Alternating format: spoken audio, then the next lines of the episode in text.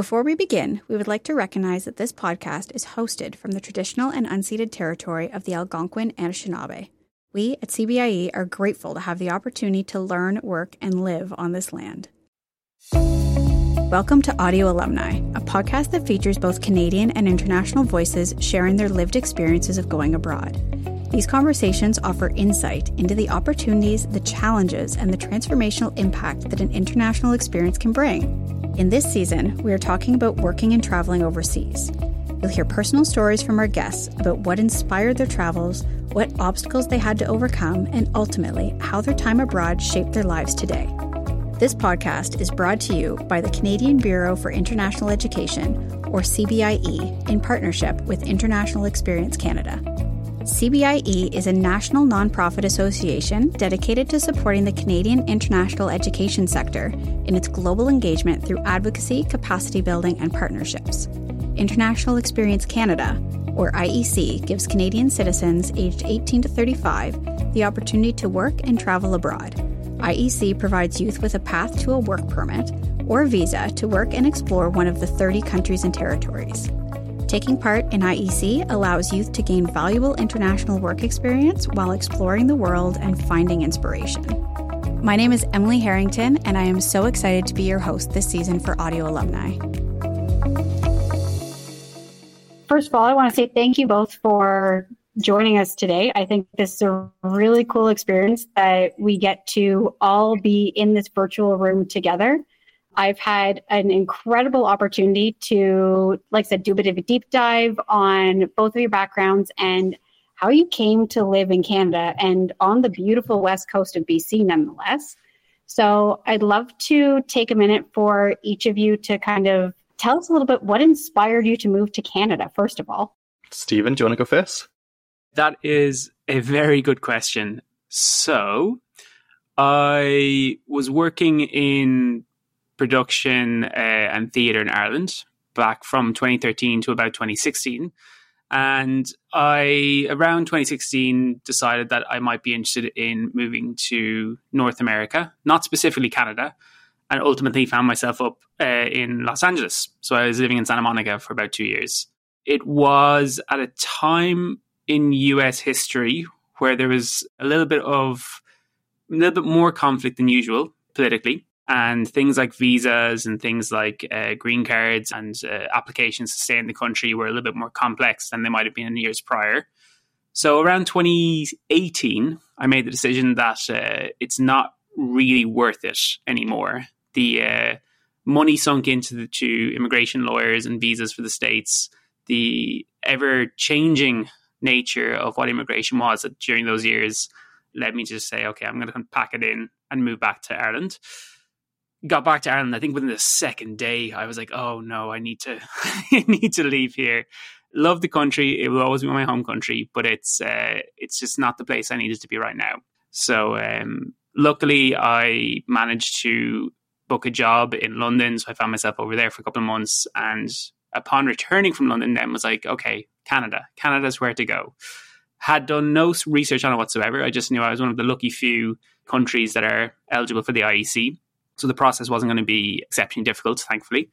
And I just decided, let's do it. Let's make Canada happen. Didn't know where I was going to move to. Didn't know anything about the country really at that point, other than uh, there's maple syrup and you say sorry a lot. And that was all the knowledge I, I took with me into this journey at the start. But very happy that I have actually made the move over since. Yeah, similar sort of thing. So obviously, I work in film and TV, and that was something I had done since I was 18 years old.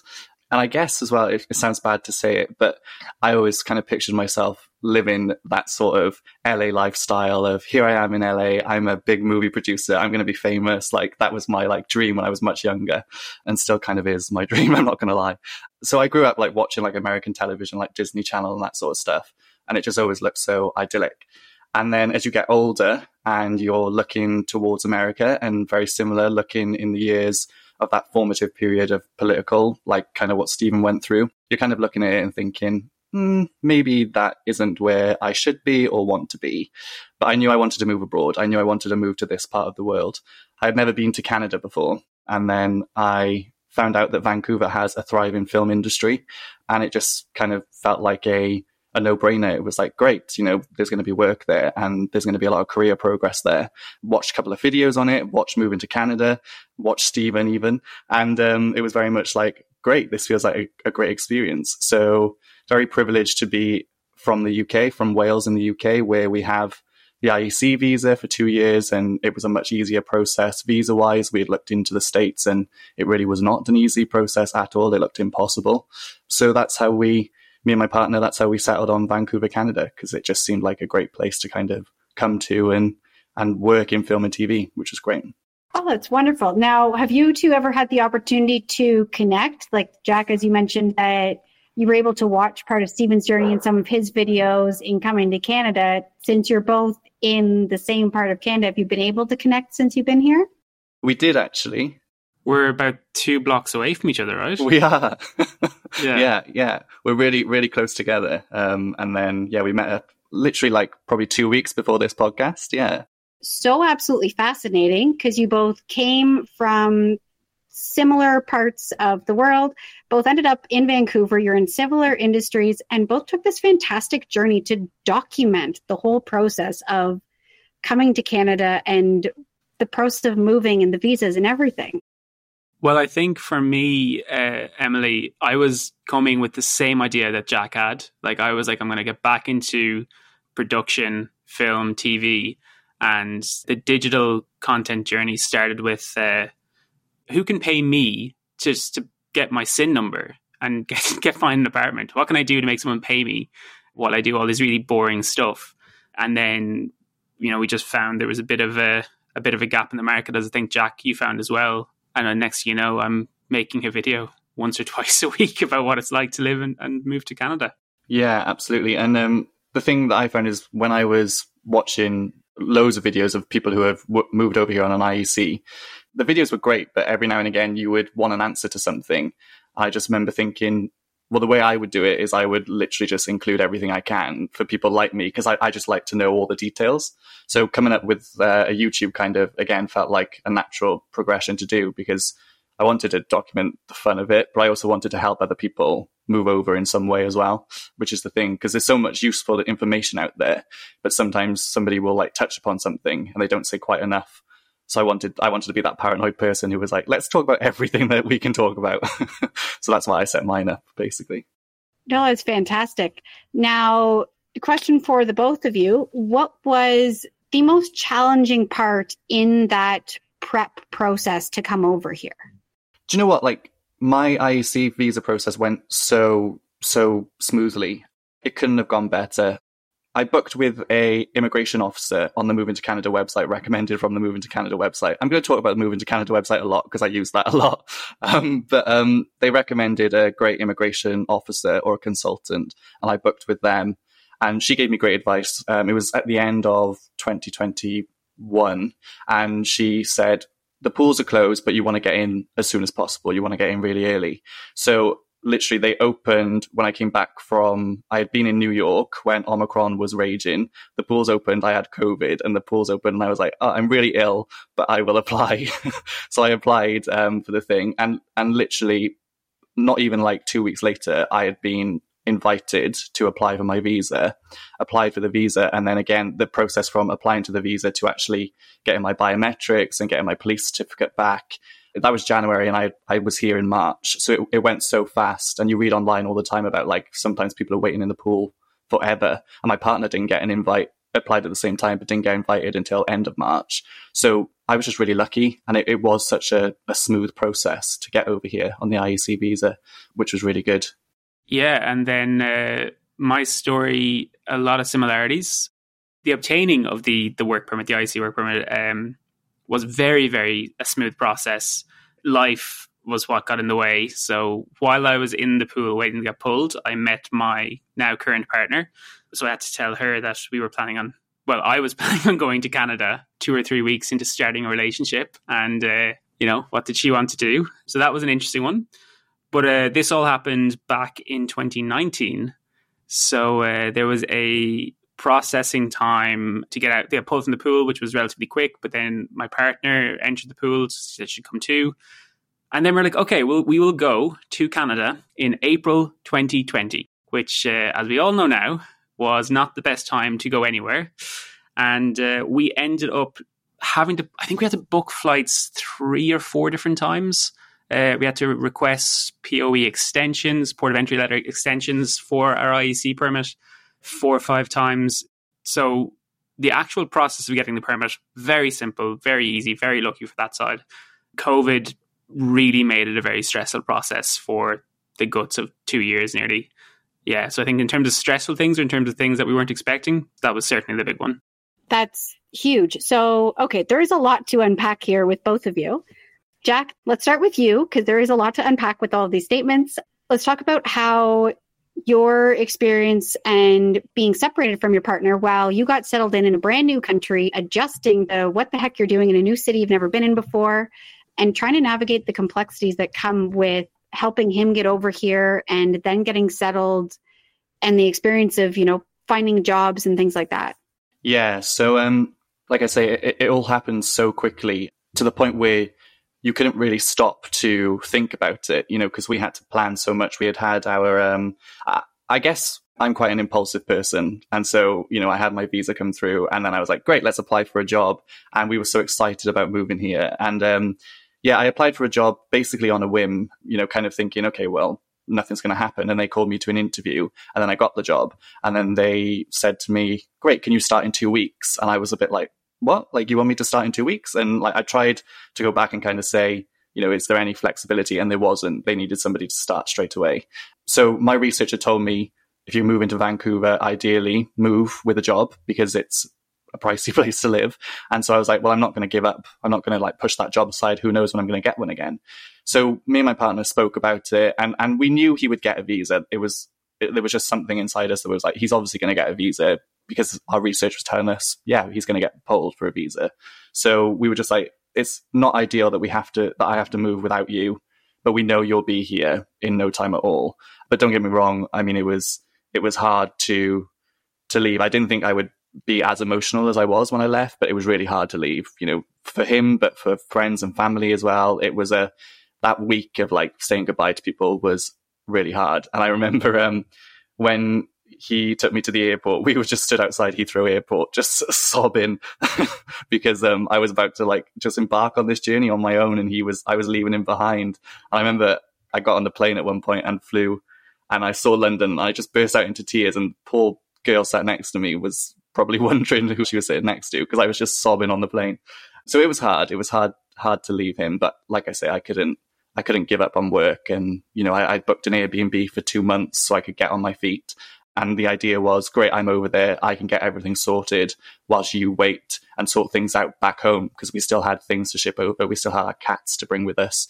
So it kind of worked out in that sense because he could finish off the loose ends back home whilst I could start the process here for us both. So in hindsight, it was a it was a good thing, a blessing in disguise, maybe. Watching your videos, first of all, and you can actually see just how much is going on in those videos in that early days of moving of oh my goodness i'm here and we're trying to get settled and but i'm doing this by myself and there's so many things still to come to canada and it's you really do a fantastic job of capturing the rawness of that whole experience one thing that I am curious about is how was it to be able to bring your animals over with you? Yeah, it was a really easy process actually to bring the cats over with us. Um, and this was the thing as well. There was no option. I literally would not have come if I couldn't have brought the cats. And that was a conversation we had. Uh, my partner was kind of ready to be like, well, you know, they're cats. And I was like, no, there's no question. So I couldn't obviously travel with them. We've got three of them, and I, I, couldn't travel with them on my own, and he wouldn't have been able to travel with them either. So in the end, we um, had to use a shipping company. Basically, I think they were called PetAir UK, and it was all basically we paid for them to do it, put ourselves in debt to do it. We paid for that, and um, we got them shipped over, and they, they dealt with everything, which was the thing that was great about it, which is why we went for it, because we couldn't be dealing with moving to a new country and also doing all the paperwork for getting the cats over here.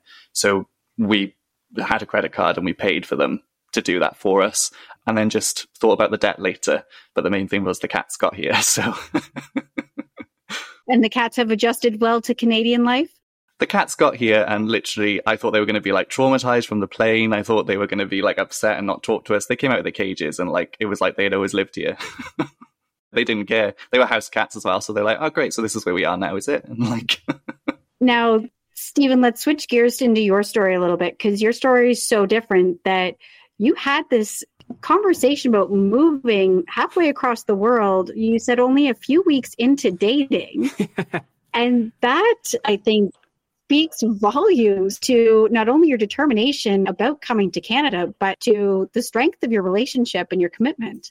I think you might be giving me a little bit more credit, Emily, and not enough credit to my partner who have to put up with me three weeks in saying, Hey, I'm moving. But it, it was a, a scary time, or certainly an overwhelming time, to just be kind of what it was it the phrase that love will always find you when you're not looking for it and uh, certainly wasn't expecting anything to happen and all of a sudden I met this wonderful person, and uh, I realized fairly quickly that um, I still wanted to move regardless. That the life that I was looking for couldn't be had in my home country at this particular time of my life. So I said, "Oh well, I have to be upfront because there's no point stringing someone along for weeks or months on end and then be like, hey, I'm going to go."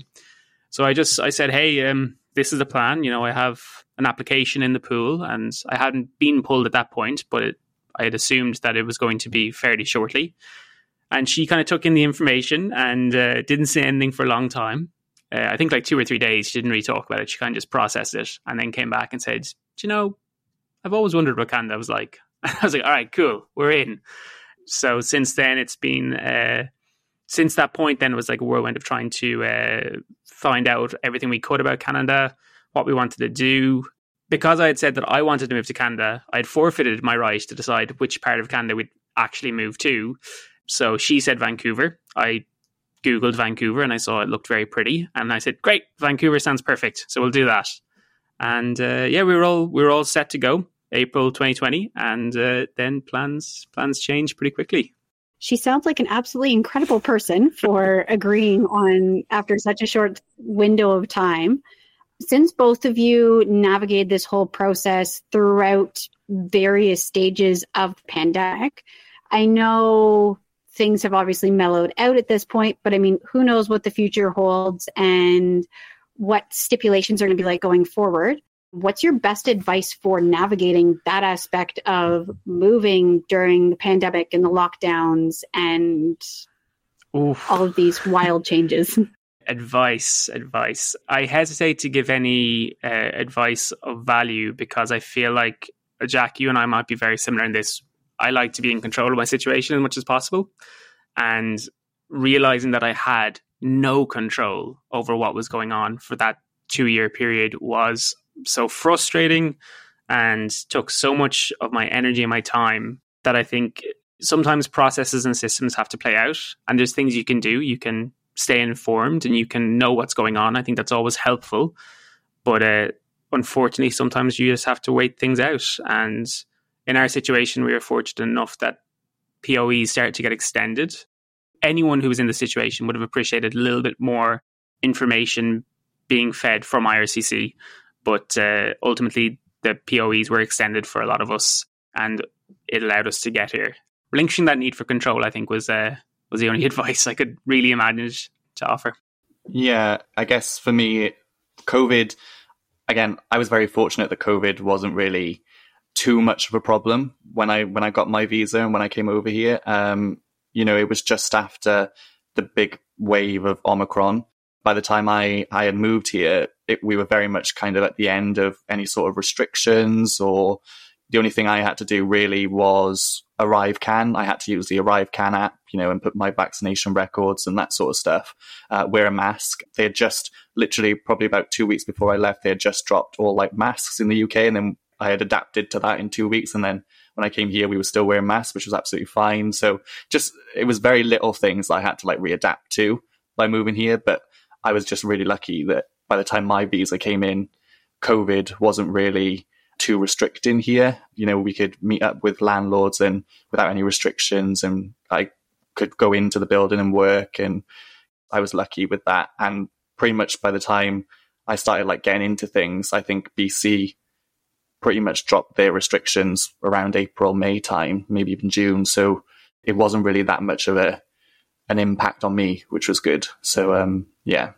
Whereas uh, the first uh, video that I've done for moving to Canada, the very first time, if you ever go back and watch it, where I've a big wooden bookcase behind me, I am deathly ill with COVID recording that video because uh, I caught it two days before my flight was meant to go out. Uh, my final flight that I was like, we are going on this date. It is happening in November. So I was like, well, I have nothing else to do. I may as well record this video now. And uh, yeah, deathly, deathly ill recording that one. And I think it was a quite an experience. And then waiting two weeks till I could actually fly out and land in Canada. And your partner managed to make it on the flight okay and got somewhat we, settled while you were recovering? She did. She did. It was, uh, I think, similar to to what Jack was saying, kind of a blessing in disguise that someone was there to deal with some of the logistics of setting things up. We also had booked uh, an Airbnb for the first two months of our stay. It's a tough city to find accommodation in, and we didn't. We wanted to make sure that we wouldn't be uh, left without somewhere to call home for a while. So she came over.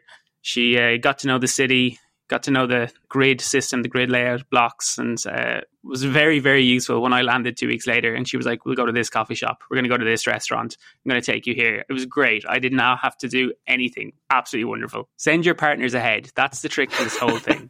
Send a friend yes. or partner ahead, let them suss everything out, and then you just land in and just lap it all up. yes, I would relate more to your girlfriend, I think. that sounds like all those TikToks you see where you've got, you know, the one person who's super organized, has planned all the travel, has budgeted, has coordinated the itineraries, and the person who just shows up at the airport with the bag and says, Take me anywhere. yeah. Yeah, and it's funny because I never considered myself to be that much of an organized person, but moving across the country, I realized that actually, yeah, I can be organized when I want to be. I love the way that you're both able to provide, like I said, such interesting perspectives on the whole experience. And it's so cool that you've landed in the same place and in the same field as well. What is a tip that you would give yourself or someone else as they get, you know, wound up in the hustle and bustle of living life in Canada, but being able to experience the culture and make Canadian friends? I don't know if you can say it, but maybe don't move to Vancouver because it's so hard to find like Canadian friends. It is like you, are you're, you're totally right, Stephen. It it is like a novelty to actually meet Canadians in Vancouver, and I don't know if that's just been because of where our jobs have taken us, but I mean, I don't think I met a Canadian for a couple of weeks. I don't know why. I because Vancouver's great for like so much diversity and immigration, and people move here all the time. So you see, you just see different walks of life um, and speak to different types of people, uh, which is which is fantastic. But yeah, and and sometimes when I speak to like when I have met Canadians and speak to them, some people like have literally said to me, like Vancouver is kind of its own sort of thing. You know, you kind of get a more Canadian feel when you when you go out, and I don't know if that's true, but that that's kind of what I've been told sometimes. So probably not the advice. Don't move to Vancouver, like move to Vancouver, but you know what I mean. I think mine is a slightly more optimistic. Um, whether it's misplaced or not, I'm not sure, Jack, because uh, I've yet to make many Canadian friends. I do have a friend, however, who is uh, in Toronto. He's a Canadian from Toronto. And when I landed, I remember calling him up, and his name is Cooper. And I was like, Coop, what is wrong? Like, Canadians just, they're like leprechauns. They're not here. You can't find them anywhere. In his very thick Toronto accent that I am not going to try and mimic right now because I'll get absolutely abused. He was like, Well, do you, how do you make friends back home? Or how did you make friends as a kid? He's like, you just went to the same place again and again and again and got to know people that went to the same place as well. And eventually you start realizing whether you like each other or not.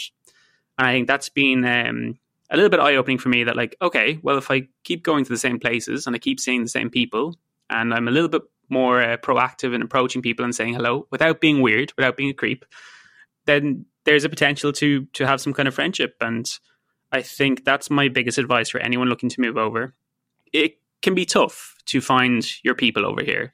And I know my partner and I moved with the expectations that we wouldn't just stick with Irish people, that we would branch out. Uh, it, we haven't been very successful, but we keep trying. We're, we're optimists. But book clubs, you know, uh, in Vancouver, hiking clubs, uh, morning run clubs, there's so many different things you can join a lot for free. Some you do have to pay for sure, and the cost might be prohibitive to you actually joining.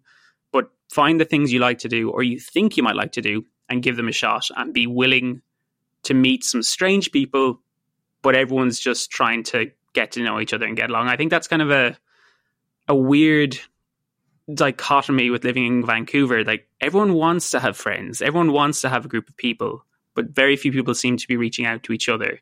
Uh, and I think it makes for a potentially very lonely city. So if you're willing to be the one to reach out, I think you'll you'll find a a little bit in return.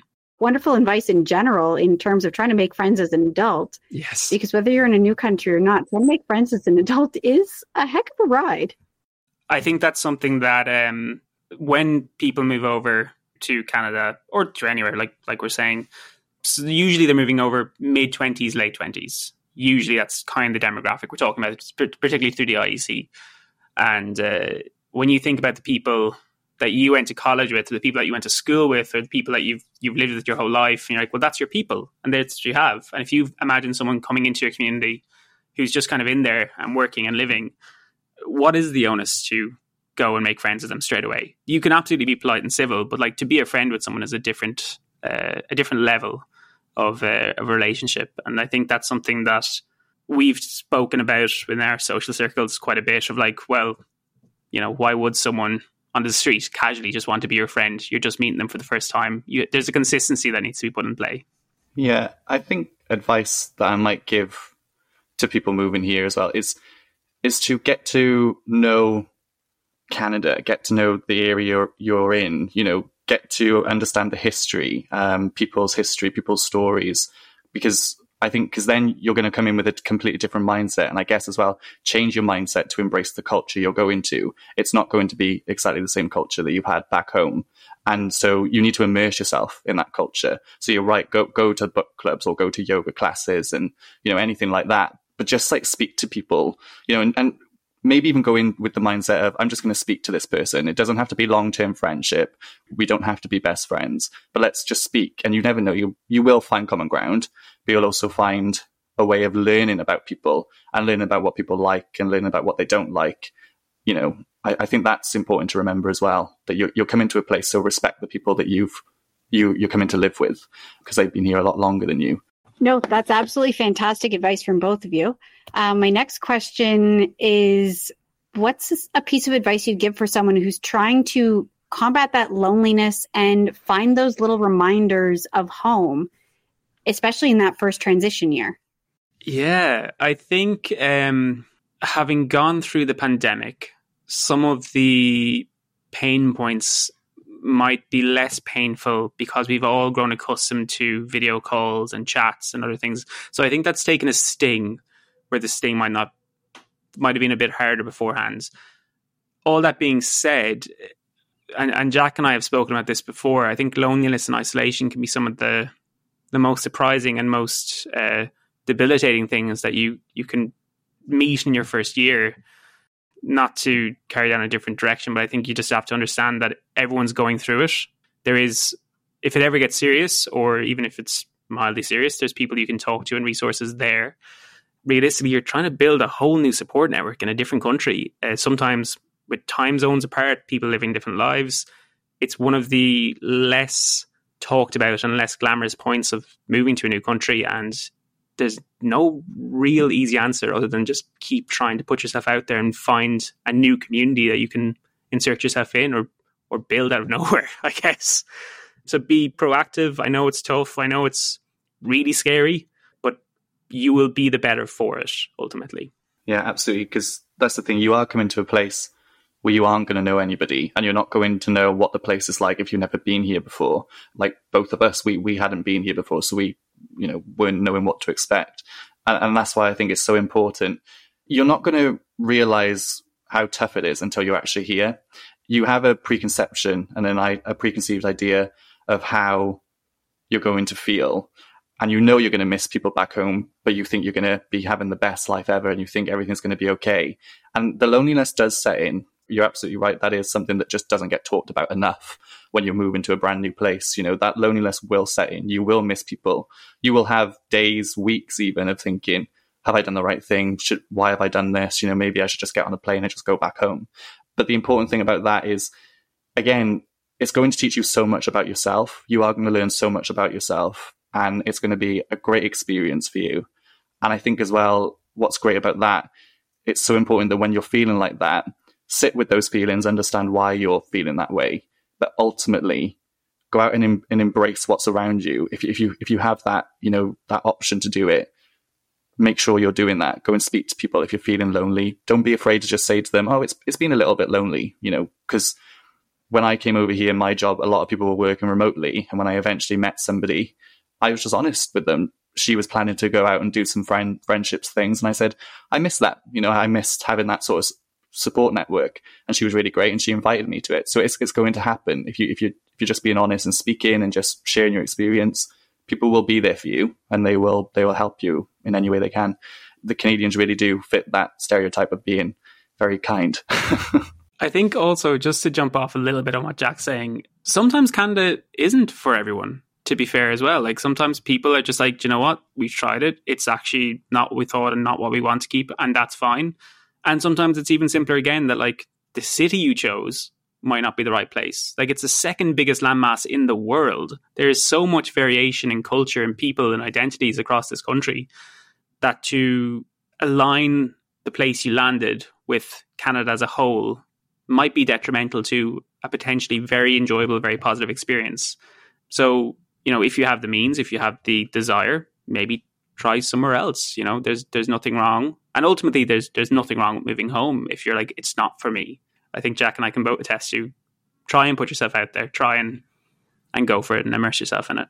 Thank you both for being so absolutely candid because I think you both made a very valid point that that loneliness in the transition isn't something that people talk about because you go into it with all this optimism and all this excitement and just the adrenaline rush of going through the motions that you forget there is this whole process of you've left your support network behind and video calls can only do so much. Emily, I had an existential crisis when my my nephew did not recognize me on a video call like last mm. last month I was like, mm. what have I done? Mm. Uh, you know, he was one when when I when I left. He's two now, and he doesn't realize who I am. And you're kind of having these moments like, oh wow, everyone I have known in that way throughout my life is still back home. So it's a strange feeling. I'm sorry that he didn't recognize you, but hopefully, once you got on the call and he realized, you know, it clicked a little bit after. I, I think when he uh, when he gets his his toys for his his birthday present with uh, my face over like blankets and socks and like I'll imprint it on him. He's, he's not going to forget quickly. You know what? At least it's memorable. Exactly. No, this is fantastic. I want to say thank you both so much for being so vulnerable to actually share your experiences online the way you have like putting your emotions out in the YouTube channel and creating an avenue not only for other people who may be looking to do the same thing you're doing, but also kind of building a support network of other people that might come into Vancouver and say, Hey, I recognize this person I saw online. Let's figure out how to connect with them. I think that is so powerful to be able to do that for other people and to do that for yourself. Well, ultimately, that's how I, I ended up connecting with Jack was uh, someone sent me an article and said, uh, "Hey, this guy's in Vancouver," and then I, uh, Jack, did I reach out to your Instagram? I was like, hey, "Yeah, you let's, did. Let's have a coffee." Yeah, yeah. I, I, was the weirdo who was like, "Hey, let's let's meet up." And Jack, Jack was very lovely and very kind and said yes. Uh, so yeah, yeah, and that's the great thing by doing my YouTube channel. My my hope to do that was just to help people moving over because there's a lot to consider, a lot to think about. I also wanted to show a very authentic side of it. I wanted to show things that might have gone wrong or things that didn't work out or worked out greatly. You know, I wanted to share that as well. And the best thing that I that I've had from that is meeting people who have watched the videos and you know like, for example, I met up with somebody recently who they had been watching my videos from last year. They moved over in January. I met up with them for a coffee. And then, like, people on Instagram send me a little message just to ask a question about something. So, if there's a way that I can speak to people or help them or just ease a bit of stress, that's why I'm glad that those videos are able to do, um, which is exactly why why I did them because I was a very stressed person when I was moving over. so if I can help somebody else feel less stressed, that's the that's the main thing. All right. So now that we have, you gave me that little snippet about how your CV had to be totally restructured to apply for jobs in Canada. And what did that look like? What did that process look like of transitioning your CV and being able to apply for jobs? And how is the job application process different? Yes. There's a lot of differences that you you just wouldn't have considered. So, for example, the like a British CV is very much kind of like at least for my CV working in film and TV, it might be different depending on where where you're at, but for my British CV, it's a bit more kind of like here are my skills. Da da da da da like, you know, and, and that, that sort of thing you don't really need to give examples of how you've used those skills or talk through those skills or anything like that. And then you send it off and hopefully you get the job and you hear, hear something back. The difference that I found here uh, in Canada is that when you're doing that CV, you need to go into a bit more depth. And again, I don't know if this is totally the experience for everyone, but this is just my experience of that. You need to go a bit more in depth with your CV in the sense that you need to give examples of how you use those skills to apply to that job. So if I if I think now back to so video editing work, instead of saying, "Hey, I use Premiere Pro and I understand this codec or whatever," I'd be like, "This scenario came up in work, and this is how I use the software to fix that scenario," or or something along those lines. It's kind of getting your mind around how you're going to apply yourself much differently to the jobs. And if I can kind of speak for my partner here, when he's done his CV and he's been invited to interviews, a difference that we had back home to here is that there are there are a couple more stages to the interview. You kind of most of the time back home in the UK, you will get invited to an interview and you just have the one interview.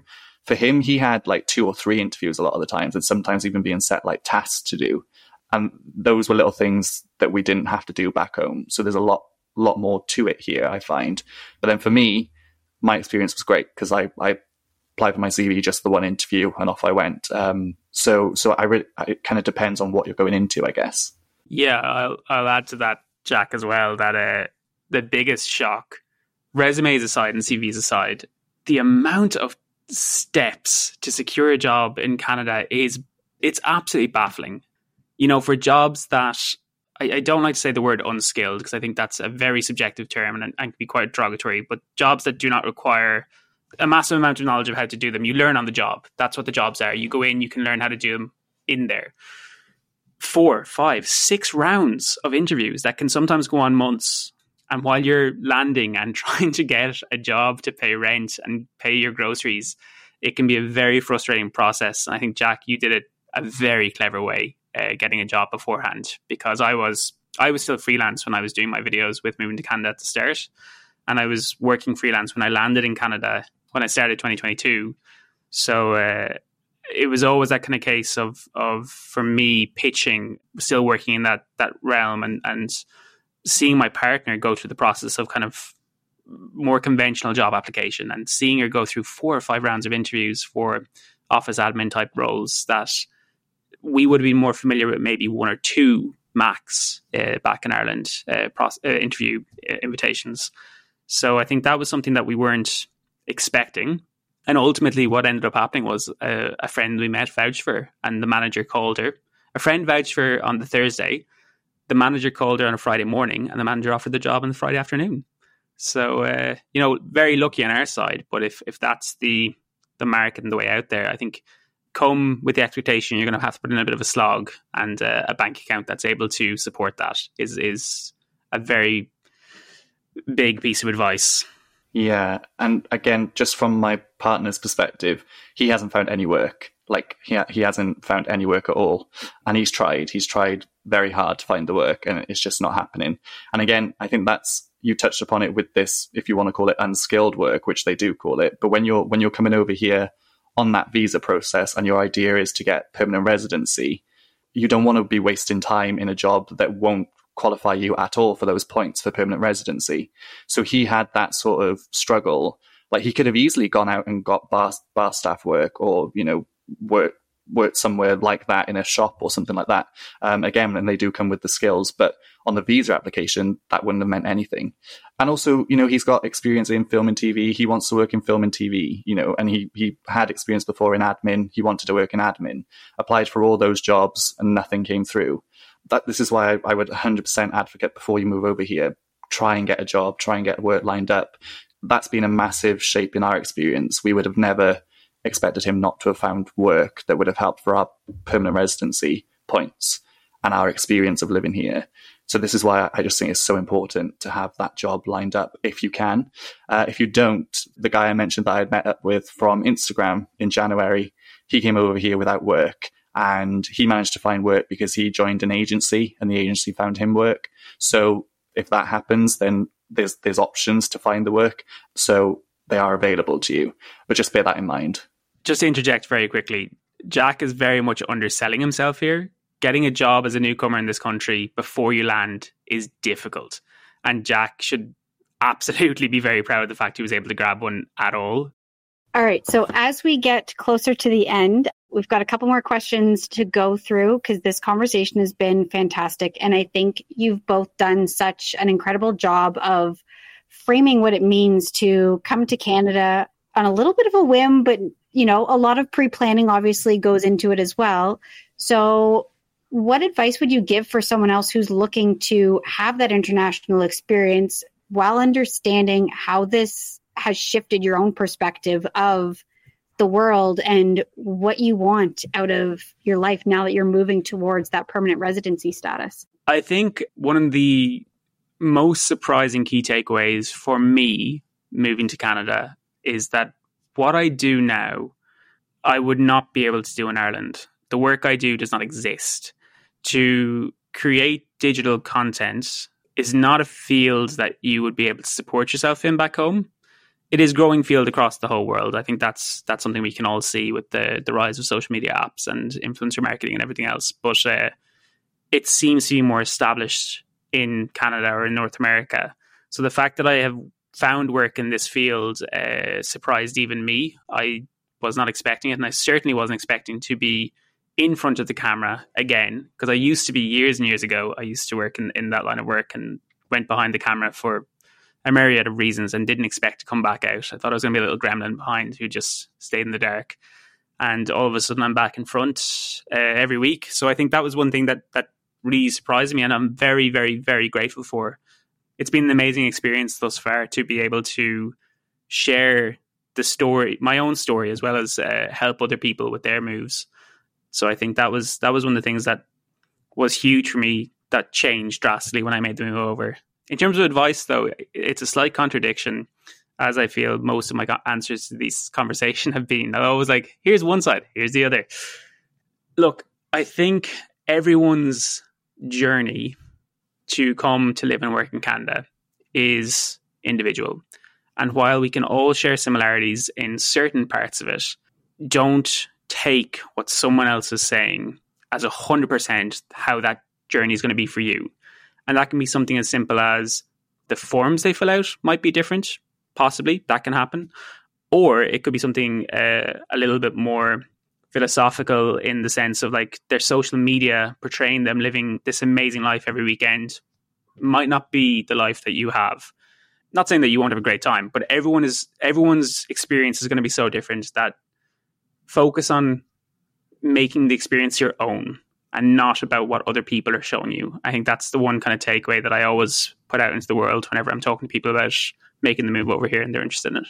Yeah, I 100% echo that. I was very much of that mindset where I saw so many stories and videos and photos of people having this great experience. I thought, great, you know, I'm I'm going to experience that as well. I can't wait to experience that as well. Yeah, I knew my experience would be different because it's natural that things are going to be different, but I thought I would be getting the benefits of it as well.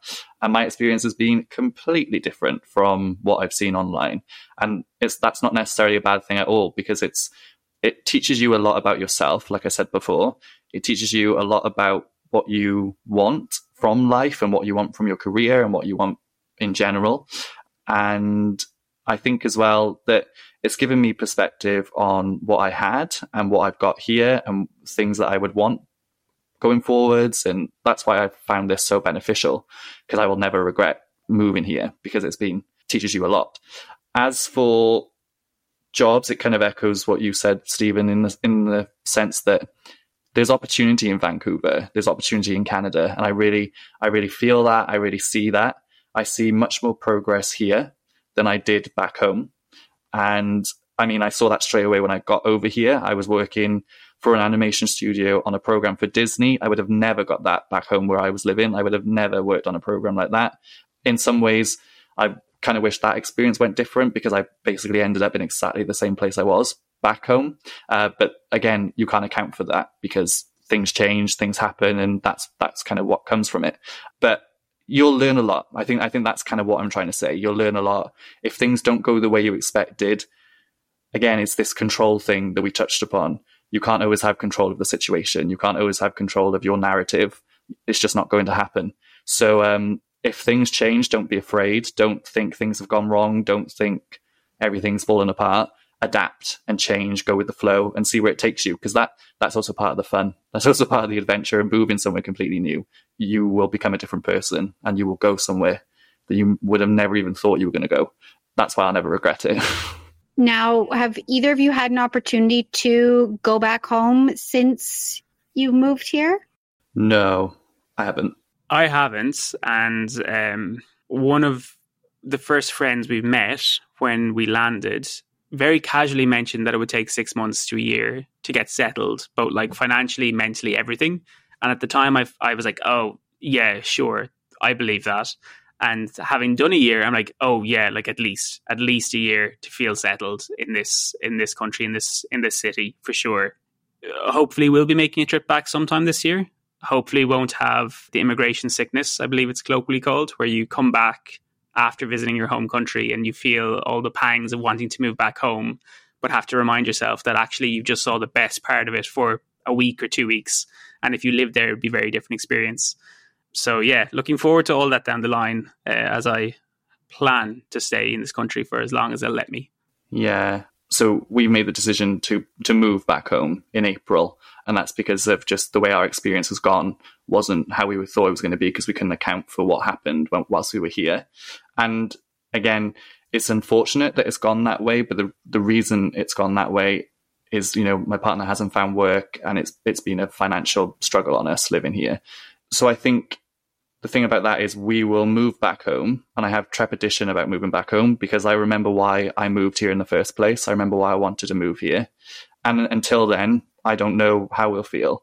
If you do move here and you've chosen a place to live in Canada and it doesn't feel right and you move, you move back home, you haven't failed in any way and it doesn't mean anything's gone wrong.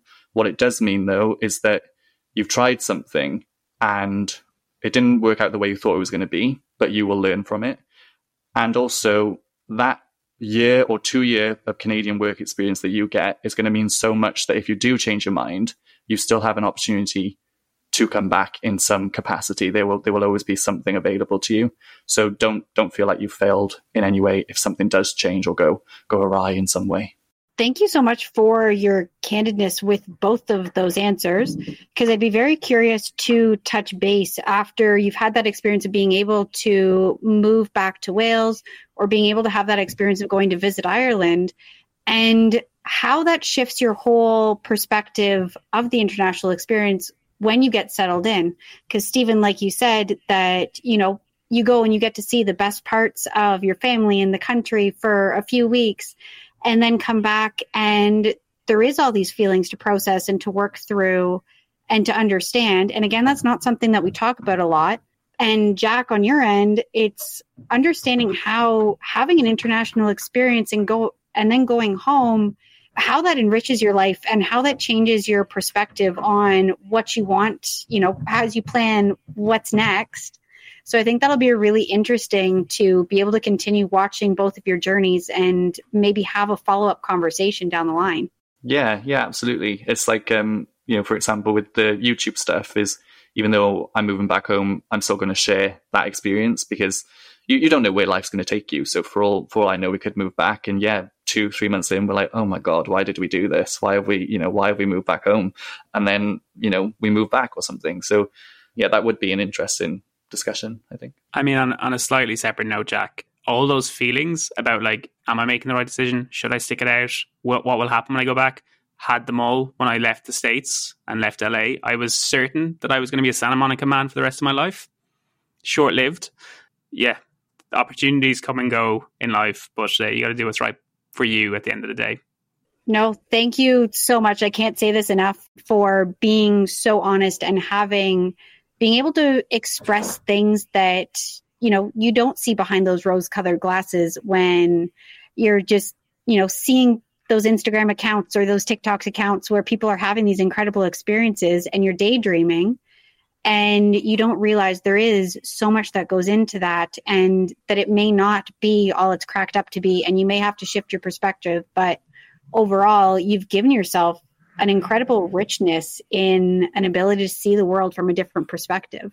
Yeah absolutely. And and this is the thing like if things go wrong your home is always going to be there. You know it, you're always if things don't work out you're not going to be stuck anywhere. I mean you know once your visa's over you have to leave anyway. So you don't have to worry so much about that. You know, if things do change, just adapt. And if things, if you haven't adapted or if things haven't gone the way you thought they were going to go, okay, that's okay. That's okay. It's, it's, it's, it's going to happen. And there'll be support wherever you go. And there'll still be support when you go back home too. If you go back home, I should say. also, just just because I'm doing this the whole chat, so why not do it now again? What we see on social media we also do at home to ourselves as well. Like people out having the best times, going to hotels, traveling, mimosas for brunch. It's not uh, exclusive to people who are making the move across. So just keeping that healthy skepticism at all times. You know, you you will have good moments here. I, I think Jack, even you would were able to say like, yes, there's some great times that you can have sitting and watching fireworks on Sunset Beach uh, over Vancouver, phenomenal. So, you know, come at it with skepticism. There's a reality behind it all, but it also doesn't mean the reality is all doom and gloom. Yeah, absolutely. Yeah, it's definitely it's definitely not doom and gloom. There's been a you will have great experiences here. And again, experiences you wouldn't have got back home. So I would 100% advocate for if you have an opportunity to move abroad and to move to Canada, do it because, you know, you're to, you'll experience a lot. Thank you so much. Um, we have covered quite a bit of information and I very much look forward to following along with both of your journeys because you like I've said this before but I'll repeat myself because you two have both done such an incredible job of putting yourselves out there to show the realism of the experience and the whole process of moving to a foreign country and what that entails. And now to be able to see that next step especially Jack as you transition into, you know, a country that you haven't lived in for a while, I think that's a really neat perspective to have. So I'm so excited to follow along with the rest of your journey. And that ends this episode of Audio Alumni. We want to thank our listeners for joining us today. We also want to thank our guests for their openness in sharing their stories and our partner, International Experience Canada, for collaborating with us this season. Be sure to subscribe to this podcast for new episodes and visit us at cbie.ca for more content about international education in Canada. Until next time.